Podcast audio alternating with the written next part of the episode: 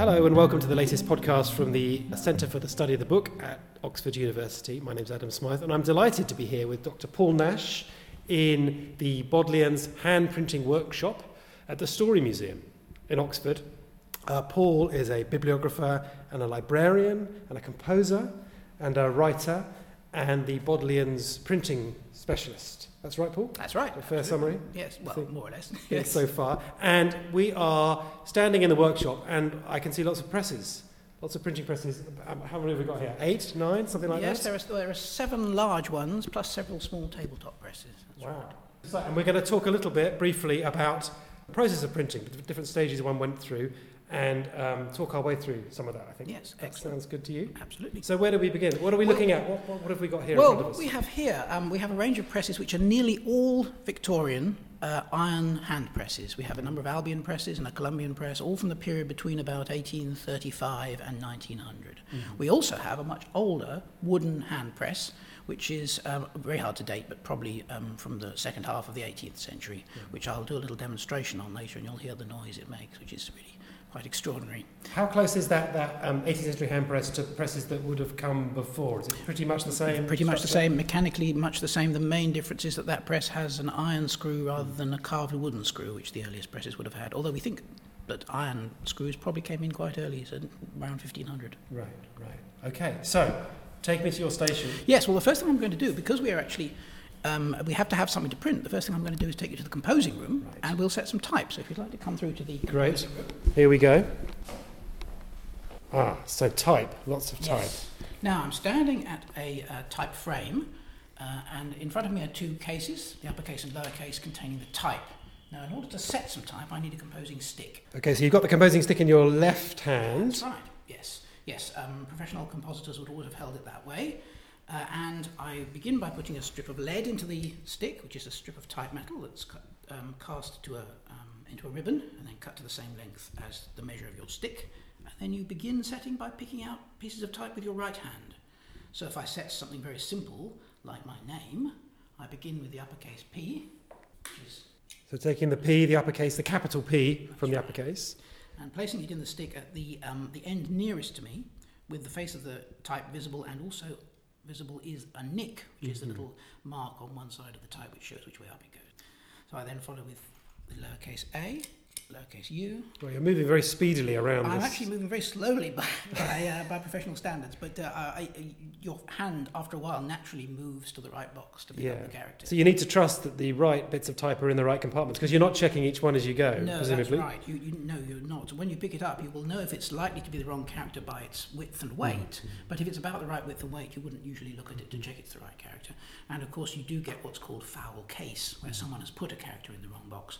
Particularly when you have, as we do here, sometimes children working in the uh, workshop, we have quite a lot of foul case.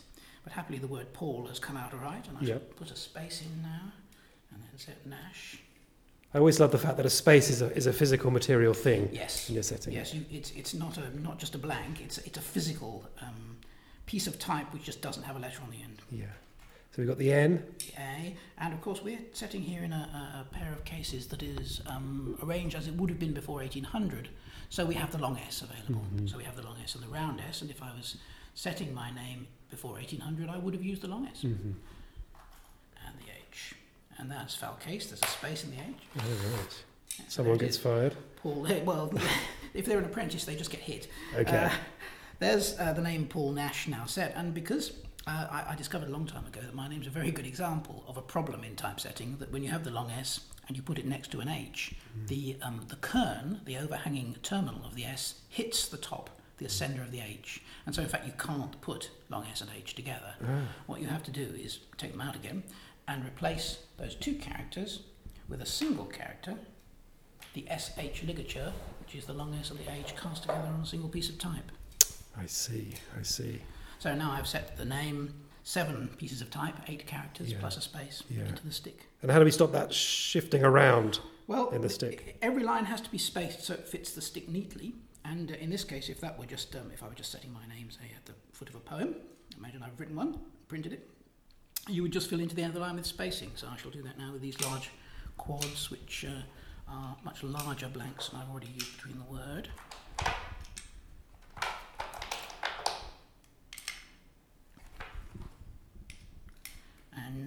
Tell when your line is tight enough by gently lifting the line up in the stick. Mm-hmm. And if it flops back under its own weight, as this one does, then it's mm-hmm. not yet tight enough. So I need to adjust that further to make it tight. And that's part of the skill of the compositor is choosing um, a selection of spaces that make the spacing both tight and even. Mm-hmm. And that's not quite right yet either. It still needs a tiny adjustment. And so in time, one gets expert at this kind of Well, judgment, yes. finding the right spaces to fill the space. And compositors would have served a seven year apprenticeship normally, and, and mm-hmm. during the course of that, they'd have learned this skill. That's the, the main skill mm-hmm. they'd have learned. I've just mm-hmm. about managed to do this now. Took me a while. Do you find yourself thinking in type as a result of this? I mean, it's a question I've often wondered about how our thinking about words and writing and language changes if, if, if the medium is not the pen hovering above the paper, but, but the, No, With I bits don't, of type. I don't find that um, I find myself writing in type or thinking in type, but I do find myself reading in type. Whenever I read a printed book, I do, do tend to think about how it was composed, whether it was composed on a computer or, or with, with metal type. I'm afraid I, I can see now the, the way the letter forms relate. And so you imagine what the labour and the process behind Uh, it. yes, the labour, the process, and when I see something wrong, Hmm. I can imagine what's caused that. Mm-hmm. And of course, the thing that strikes you, particularly looking at books from before about the end of the 19th century, is how irregular the spacing in prose often is, Mm-hmm. and how that was um, achieved by um, putting in a space here and there just to make the line fit neatly into the stick. And presumably varying spelling Yes. as well, the Y or the IE That's certainly option. true of earlier, uh, the earlier period. Yes, yes, you would have a number of um, uh, options before, well, certainly before 1700, to, to alter spelling in order to make the line fit better. And so the compositor there really is having a lot of agency about how Well, the text appears. Yes, at that period, read. absolutely. Yes, they were they were fairly free to adapt spelling, to put letters in, Mhm. to take vowels out. Mhm. Um, as long as the um, the word was still legible, um, they could spell it in a various a variety of ways in order to make it fit well. I wonder what the uh, authors thought of that. I mean, uh, the sort of for the early modern period, the kind of iconic um, author is Shakespeare, who, who supposedly distanced himself from print. But then we have Johnson, who famously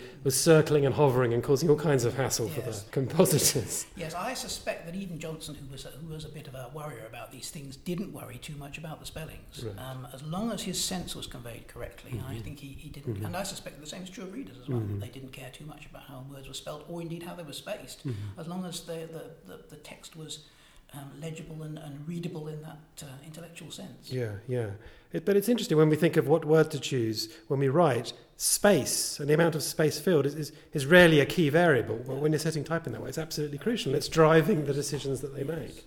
And it would, it's particularly true if you're one of those rare people who actually composes in the sense of writes your text while you're setting the type, which some people did. Um, there was a famous um, editor of an Australian periodical who would write his editorials standing at the typecase. Wow. And that must have made a, a, an important difference when he was working there, deciding, you know, if he needed a little bit more space in the line, he just could change one adjective to another. Wow, that's amazing. That's amazing. So what do we? So we've got Paul Nash in type set. Uh, I shall put another lead onto the top of it so that the line is firm. And um, this is just one line, but uh, if I was a professional compositor, I would go on and set three or four Right. um, so that the um, stick was um, getting quite heavy. And then I should take the line out into a galley. Now I'll do that so you can hear the sound.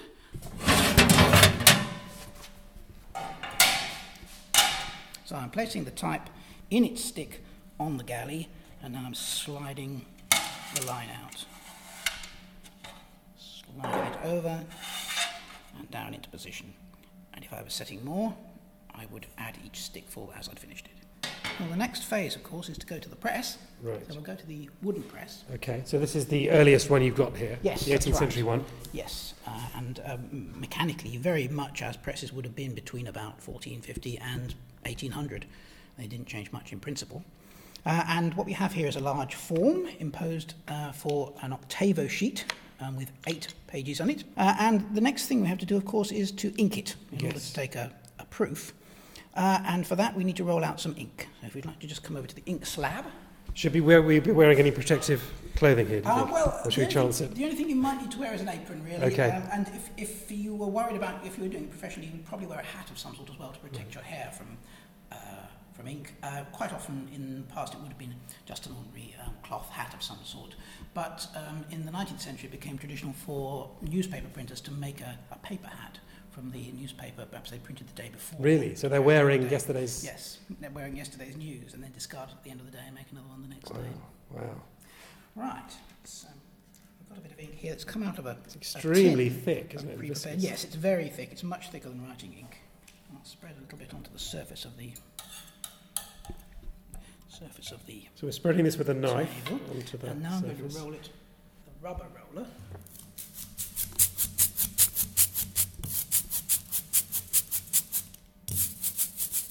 And of course, this was how it was done in the 19th century and later. Mm-hmm. But before the 19th century, instead of uh, rollers, they had inking balls or Yeah. inking dabbers, which were curved, sort of semicircular um, leather pads, which um, were packed with um, something hard but fairly yielding like wool or horsehair. Uh, and those were used to transfer the ink from the stone onto the type. Worked in much the same way. Were they clean, cleaned in urine or did Uh, well, invest in they, urine? that's right. They were. Um, it wasn't so much the cleaning, but it was it was the retanning because Ah. when when you um, use them for ink and then clean them and then use them again, they would become hard very quickly. Right. And so, in order to keep them soft, so that they would um, cover the type easily, They were regularly retanned, and usually at the end of each day, they would take off the leather covering and lay it in a bath of urine to do that. And when you came in the next day, the leather would be lovely and soft again, but it would suffer from a, a bad smell, unfortunately. Something for the apprentice yes. to take care of. Well, yes, and in fact, um, the, the, the balls themselves did tend to smell um, very badly, and that's probably one of the reasons why, in the end, they were very glad to get rid of them once uh, rollers were invented. This is a very calm um, peaceful space. It's a beautiful day and the sun's coming through the windows. Yes. But presumably, most print shops would be noisy, Yes. the middle of a city, but noisy and frenzy and stressful with book fairs looming and deadlines and Yes, absolutely. We must remember that printing was a profession, and people worked at it in order to make money, uh, make a living, and the, the faster and harder you worked, the more money you made. Uh, and if you didn't work fast or hard, you would go out of business. So it was, it was very much a, a, a business, uh, and it was, it was hard work. Um, usually you would serve a seven-year apprenticeship, and then when you reached about the age of 20, 21, you would become a journeyman and work either as a compositor or a printer, and you might, if you were lucky, have a working life of 30 years, but that was pretty good going. It was uh, very hard, demanding physical work. Right, well, so it's, it's still rolling the ink out. yeah, so I'm beating it. That's getting it uh, to a stage where it's, uh, it's ready to print, getting it um, evenly spread and just slightly warmed up. And you can hear and feel when it's ready, and this is just about ready now. It also has a lovely um, sort of moleskin texture to it. It Yeah, and a great acoustic as well. Yes, yes, it sounds nice as well. Right, let's take this back to the press. And then I'm applying the ink to the type.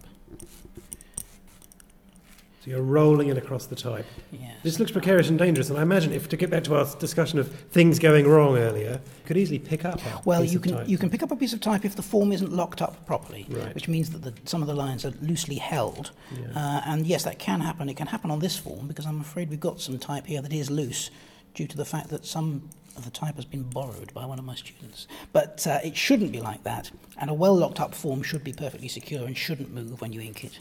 There we are. The type is now inked. So at this stage, the, uh, uh, the pressman or the pressmen would take over. Usually, two men would work the press. And one of them, the puller, would place a sheet of paper onto two pins, which were held on part of the press called the tympan, which is a frame covered with parchment or paper designed to hold the pr- uh, paper. Over that is flapped down a frisket, which is another frame, which has windows cut in it, which represent the pages uh, you're going to print. In this case, eight pages, eight windows, uh, and the paper is held in a sandwich between the tympan and frisket. Then the, um, the puller, who's the man who works the press, grips the tympan and frisket together and folds them down onto the type. And then he turns a handle at the side of the press to operate a pulley that moves the bed of the press under the platen. And the platen is the part that actually applies the pressure through the screw. So I've done, uh, I moved the, pla- uh, the bed under the platen for the first impression. Uh, and with this press, as with most wooden presses, you have to pull twice. You have to pull on two halves of the form in order to make the impression. This was simply because a press of this size couldn't get enough power to print the whole area in one go. Right, I'll pull on the bar now, and you should hear the noise that the press makes.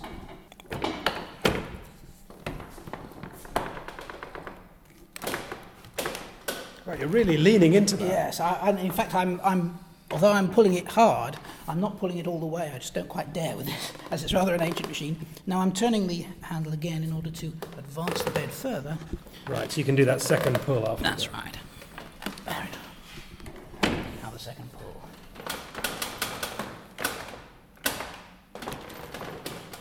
And this kind of noise would have been both louder and more or less constant in, the, in a press room when the presses were working. If there were more than one, which there usually would have been. It's quite uncommon for a printing house to be so small that it only had one press. Even the smallest usually had two or three, and a big printing house might have 12 or 15 presses. Now, the puller would grab the tympan and frisket together, lift them up, and again you should hear a little noise here, although it'll be a modest noise. Yes, a sort of noise, which is the sound of the ink mm. pulling away from the type when you, when you lift the paper out. And there there's the impression. There we are. They wouldn't hang them out, of course. They would whip that sheet off, and that would be the first proof. It would go back to the compositor who would check it for errors. Right. And if there were mistakes, what he would have to do is to loosen off the form. Everything is held tight with wedges, which are called coins.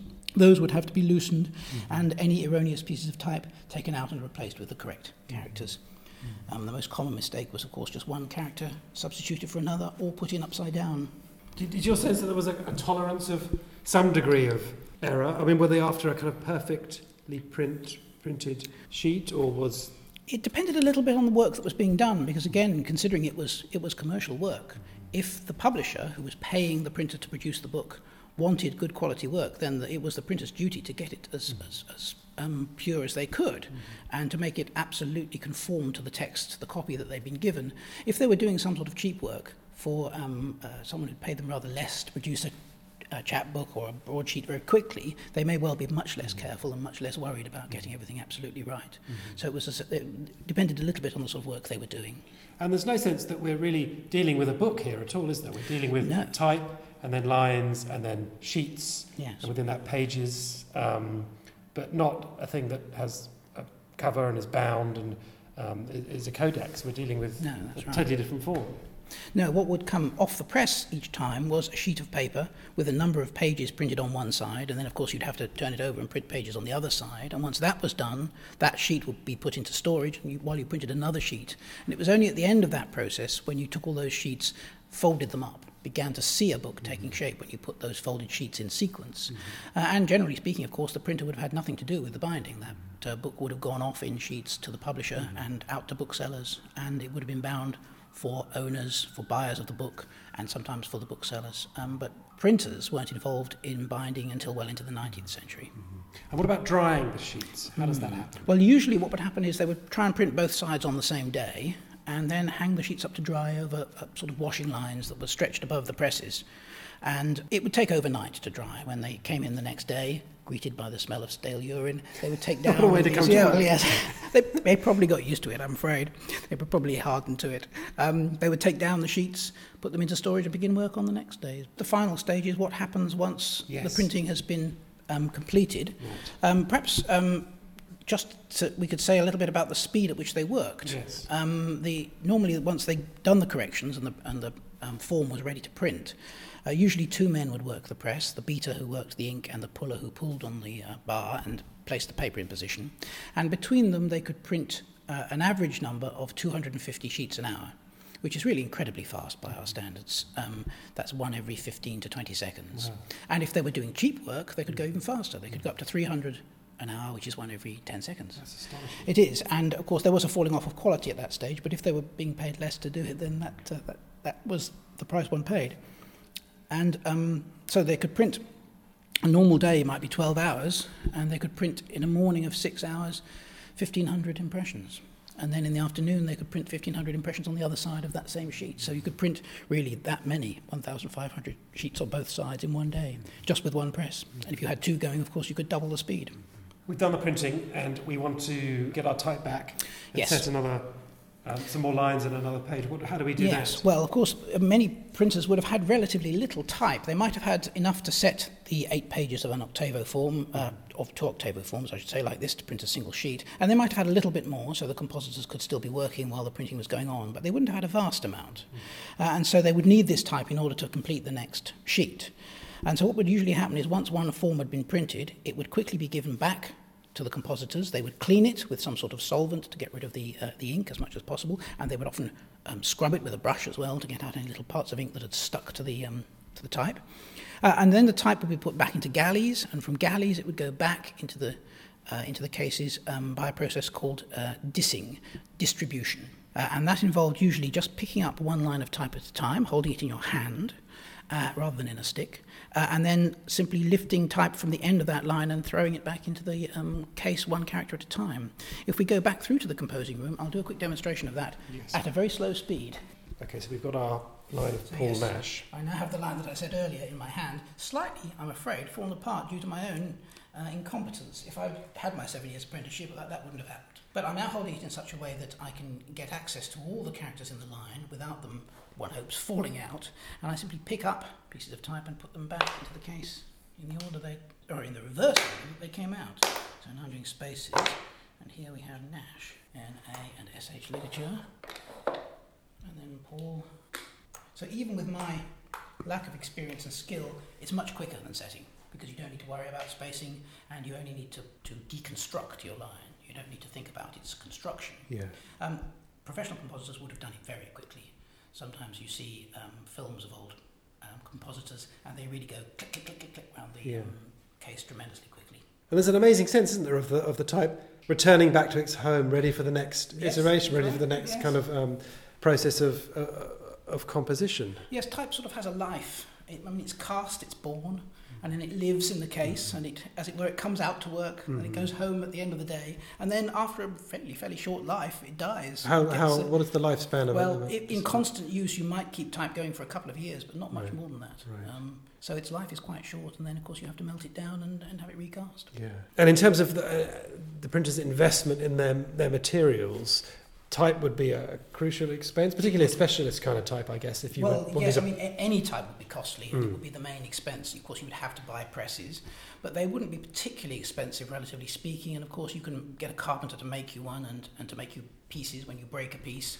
Um, but the, the type itself is very expensive, yes, um, because you have to you have to buy the metal, and metallurgy was at a fairly primitive stage through the 15th, 16th, 17th, and into the 18th centuries. So that um, lead, tin, and antimony, from which um, type is made were not necessarily cheap. And once you had the metal, you then had to employ someone skilled to undertake the casting process, which involved uh, holding uh, a mould, which again was something you had to acquire in your left hand, and pouring molten metal into it. Inside the mould was what's called a mat, a matrix, which had the, um, the, the form of that particular letter on it. And you had to repeat the same action over and over again, casting the same character until you had a thousand or two thousand of that character. Then you could change your mat and cast a thousand or mm. two thousand of the next character. So it was a very long process. So it was expensive because of the metal, the skills of the person who had to be employed to do this, and you had to hire or buy a mould and mats. Mm-hmm. So most printers, as I say, didn't have a great deal of type. It mm-hmm. was, was a big investment for them. And what's the st- what's the status now in, in, in 2014 of of the hand press and hand printing and the kind of expertise that you're showing and, and, talking about? Does it what's the future for that as a as a way of producing text and books? Do you Oh, think? it's interesting. I, I think it has a very a very bright future because I think people are reacting very much at the moment against the digitization of book production and against the digi- digitization of design generally. If you look at web design and so forth, I mean, there are some very beautiful web designs, but it's intangible. You can't touch it. It's very, very much a, a virtual thing. Whereas physical type is quite the opposite. And you can use physical type in a, in a, a much more tactile way, and it's a craft. It's become a craft. Anyway, of course, at one time it was a profession, it wasn't a craft at all, or at least it wasn't chiefly a craft. But today it's very much a craft, or, as with this workshop, it's, it's a, a, a kind of teaching environment. It's a way to understand how books were made mm-hmm. in the time when they were made by these simple mechanical processes. Mm-hmm. Well, thanks very much, Paul. I think we better draw things to a close. Um, and thank you, listener, for listening. We'll be back soon with more podcasts about the history of the book here at Oxford. And as we fade off into the night, we will leave you with some sounds from the hand printing workshop at the Story Museum um, here in Oxford.